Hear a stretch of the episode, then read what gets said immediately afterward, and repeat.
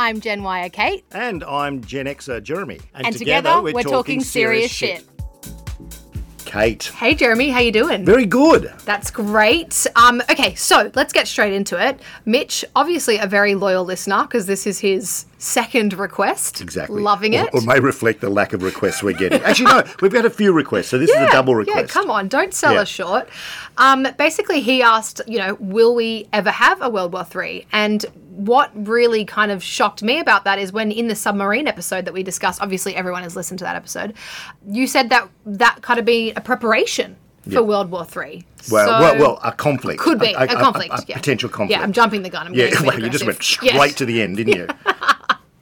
Um, so can we dive into that a bit deeper? We can. Okay, so it all revolves around China and also Taiwan. Mm-hmm. So I thought, why not have a look at Taiwan? And Mm-hmm. that's the issue. And it's been in the media recently because Peter Dutton, the defence minister, has sort of said he thinks that. You know, that this is something that could be very likely. Uh, and Paul Keating, the former Prime Minister, said, This is ridiculous. We shouldn't be worrying about this. This is not our battle. So, should we go into it? yeah, I'm keen to know more. That's for sure. Now, as always, to allow context, you've got to go back to history. I love our history I know, lessons. I do. This is a great opportunity. So, welcome to the Jeremy Mitchell Wikipedia history lesson. Um, so, eh, so, so Taiwan, Qing dynasty, which was the last great dynasty in China, the last, last emperor sort of of China, um, which lasted, uh, that dynasty lasted from 1644 to 1912. They took over Taiwan, right? What Okay. we know as Taiwan. And they decided that it was going to be a province of another province of uh, China. So Mm-hmm. it, it sort of said, okay, this is ours. Uh, it's part of the Fujian province, sort of like Lord Howe Island is part of New South Wales. Right. Okay. Yep. Yep. You know. yep. I'm following. A bit bigger than Lord Howe Island. Just slightly. just slightly. So anyway, slightly. so so the Chinese ruled that it, they they actually made it its own province of Mm-hmm. China. So in 1887, uh, and in fact it was, and they put a lot of money into it. In fact, the, it was the home of the first railway of China. Okay. Uh, so. So that all happened up until 1895 when China and, and Japan had had fair few little interactions and, and, and invasions and fights. Anyway, so they they were def- the Chinese were defeated against the Japanese, and the Japanese ruled Taiwan from 1895 right up until the end of World War II, 1945. Okay. So that's quite a long period. Yeah. Yeah. Yeah. Absolutely. So after World War II, and, and we'll do a little quick little snippet of Chinese history. We saw the fall of the empire, uh, the, the emperor. Uh, we saw the rise of a nationalist party in China. There was a fight between the Nationalist Party and the Communist Party up into the World War II when they sort of paused Okay. that disagreement. They realised, hey, we've got a greater enemy in Japan. Yeah. So World War II happened. Uh, the nationalists took over government again. So when the when when the spoils of victory were happening after World War II, the Republic of China, which is the nationalist party, not the communist, the, the nationalist party, the Republic of China was given the rule over Taiwan. Okay. Okay. So they they took that over. So, and then of course the the Chinese had their own internal battle and war. We can go this at another podcast, but essentially the communist Mao, as we know, Chairman Mao, Yeah. the Communist Party overtook China. So what you saw then was the nationalists all move over to Taiwan. Okay. You know, they came out of China and they, they, they sort of they put themselves out of Quick pause. yes. Um, I have what may be a really dumb question, but I'm Never- asking never, for never, never, Never never a dumb question. There's no such thing as a dumb question. Um, I'm asking for the peoples. So, you know, obviously I know the answer to this. Uh, the nationalists. Can you please go over? You're mentioning them quite a lot. What do Yeah. they stand for? What what, So, what are they? Yeah, so the Chinese Nationalists was a group of it- it's a, a political party, and it was they they over they saw the overthrow of the imperial system, the emperor. Okay. Okay, they were, and and then communists were against the nationalists. So, Okay. so it's sort of a political party within China. They controlled it. Uh, they were in charge of, of the government, Mm-hmm. um, but they weren't communists. They were far, far more pro business. Uh, look, and, and we can go into that in another podcast. Uh, but they're a political party. Let's just call They them are pol- a political party. p- political party that controlled China. Sure. So just to give you an example, so when the fall of the of the nationalists over the communists, so some two million people came over to Taiwan. And at the time, Taiwan had a population of about 6 million. So they were soldiers, members of the ruling party, business people, and so they were evacuated over. And they always had the view that they were waiting to take back China. Okay. You know, so their mindset, and, and again, so remember that this is very important the mindset.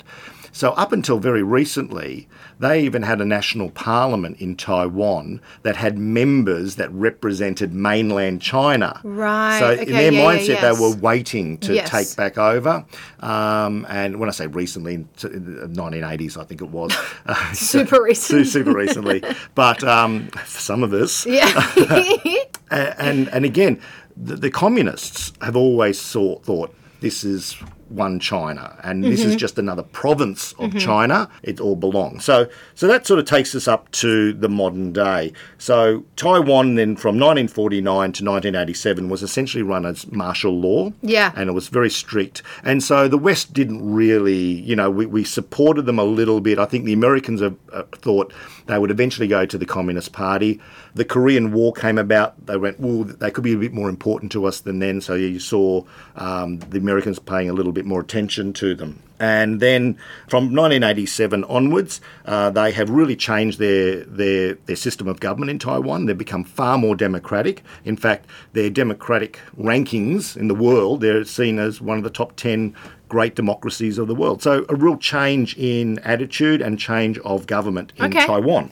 That's important because this will go to Peter Dutton's viewpoint a bit later on right. Okay. Hold that thought then. hold that thought then. So, come to 1971, and the United Nations voted to recognise the People's Republic of China as the sole government of China. Right. And so they said, we believe China is one China, Yep. which includes Hong Kong. Yeah. Uh, well, of course, the, the takeover of Hong Kong hadn't happened. The UK still had Hong Kong. Yep. Again, another podcast. We can do that. Gosh, but, we've you got a lot of episodes coming up, guys. know. but from that point on, China said you cannot have, if you want diplomatic relations with us, you cannot have diplomatic relations or recognise Taiwan as a separate country Why? because they believed in one China. So, Wow. and Australia signed up to this too. So in 19, in, in 1972, I think it was, no, sorry, 1973. Uh, 1972, there was a communique between the Commonwealth of Australia and the People Public, the People's Republic of China, and I'll read it to you. It says the Australian government recognises the government of the People's Republic of China as the sole legal government of China, acknowledges the position of the Chinese government that Taiwan is a province of the People's Republic of China, and has decided to remove its official representation from Taiwan uh, before January 25th, 1973. So the Australian position has been, and, and still the current position, that Taiwan is seen as a province of China. It's called the One China policy.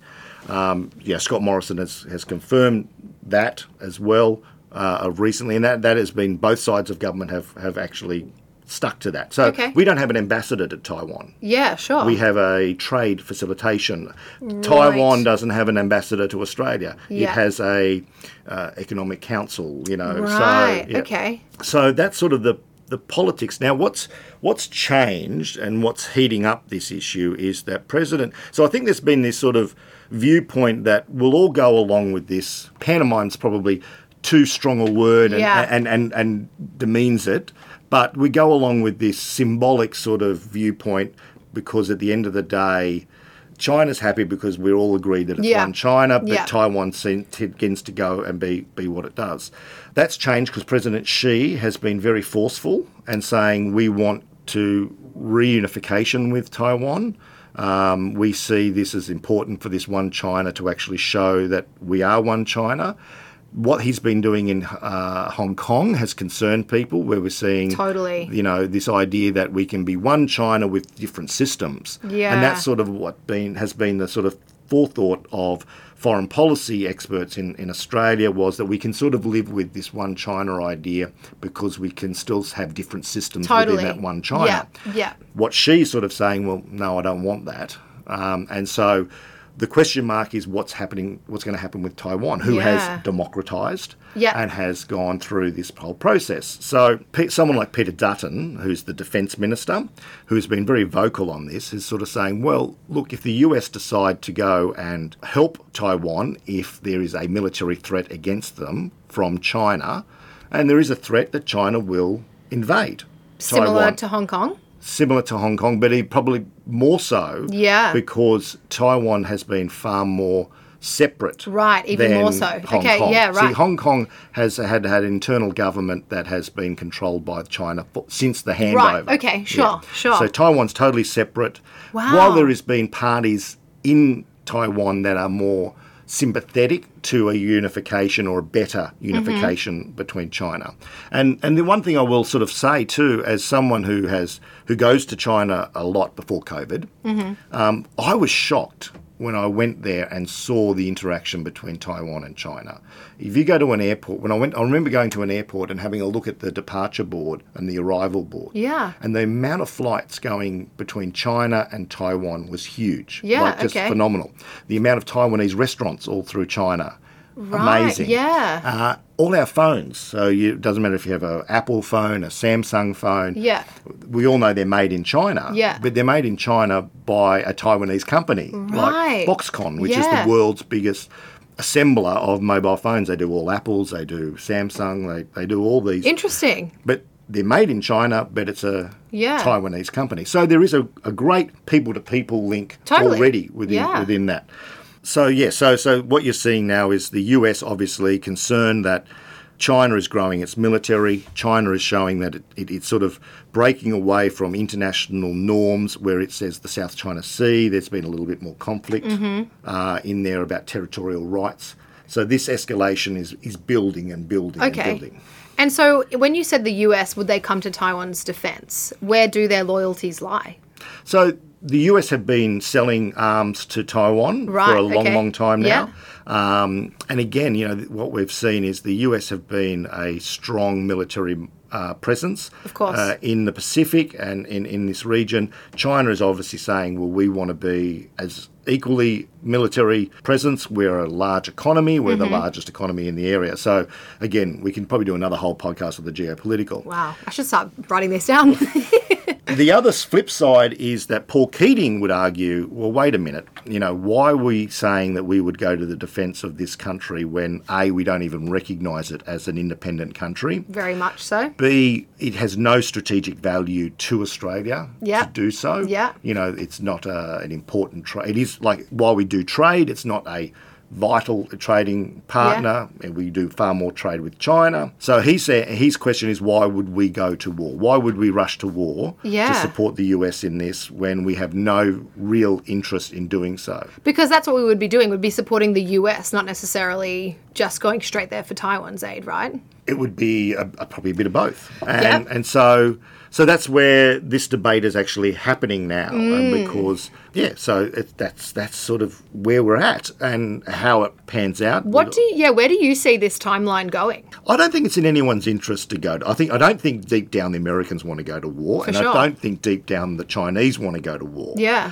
The problem with these sort of things is that it doesn't take much for a flashpoint to happen. It, you know, the, the Chinese are doing military exercises. It only takes one, you know, a, a failure in command that something happens, and then there's a misinterpretation. So, and because the parties aren't talking Yeah. as uh, and interacting as well with each other as they have in the past, misunderstandings happen. So I think the risk is that happening because I don't think the Chinese see this as a great economic outcome for them or a global political Totally. outcome for them. And I don't think the Americans do either. And in fact, I think the American public, it would be a very hard sell for the American public about going to an, committing Americans to another war. So Absolutely. so I do think that both parties have a vested interest to sort things out and save face at the same time. Yeah. Um, but again, the risk really is that, that a problem happening or a miscommunication happening that escalates into something bigger. okay. If only those submarines were ready now. All right. That's Just a long to one. tie it in. That's a long one. It's a long one. That's. I think we can. End it there. Yeah, yeah, yeah, yeah. Right. That's that's the end. So Follow that's us, enough. like us. Bye bye. yeah. See you guys.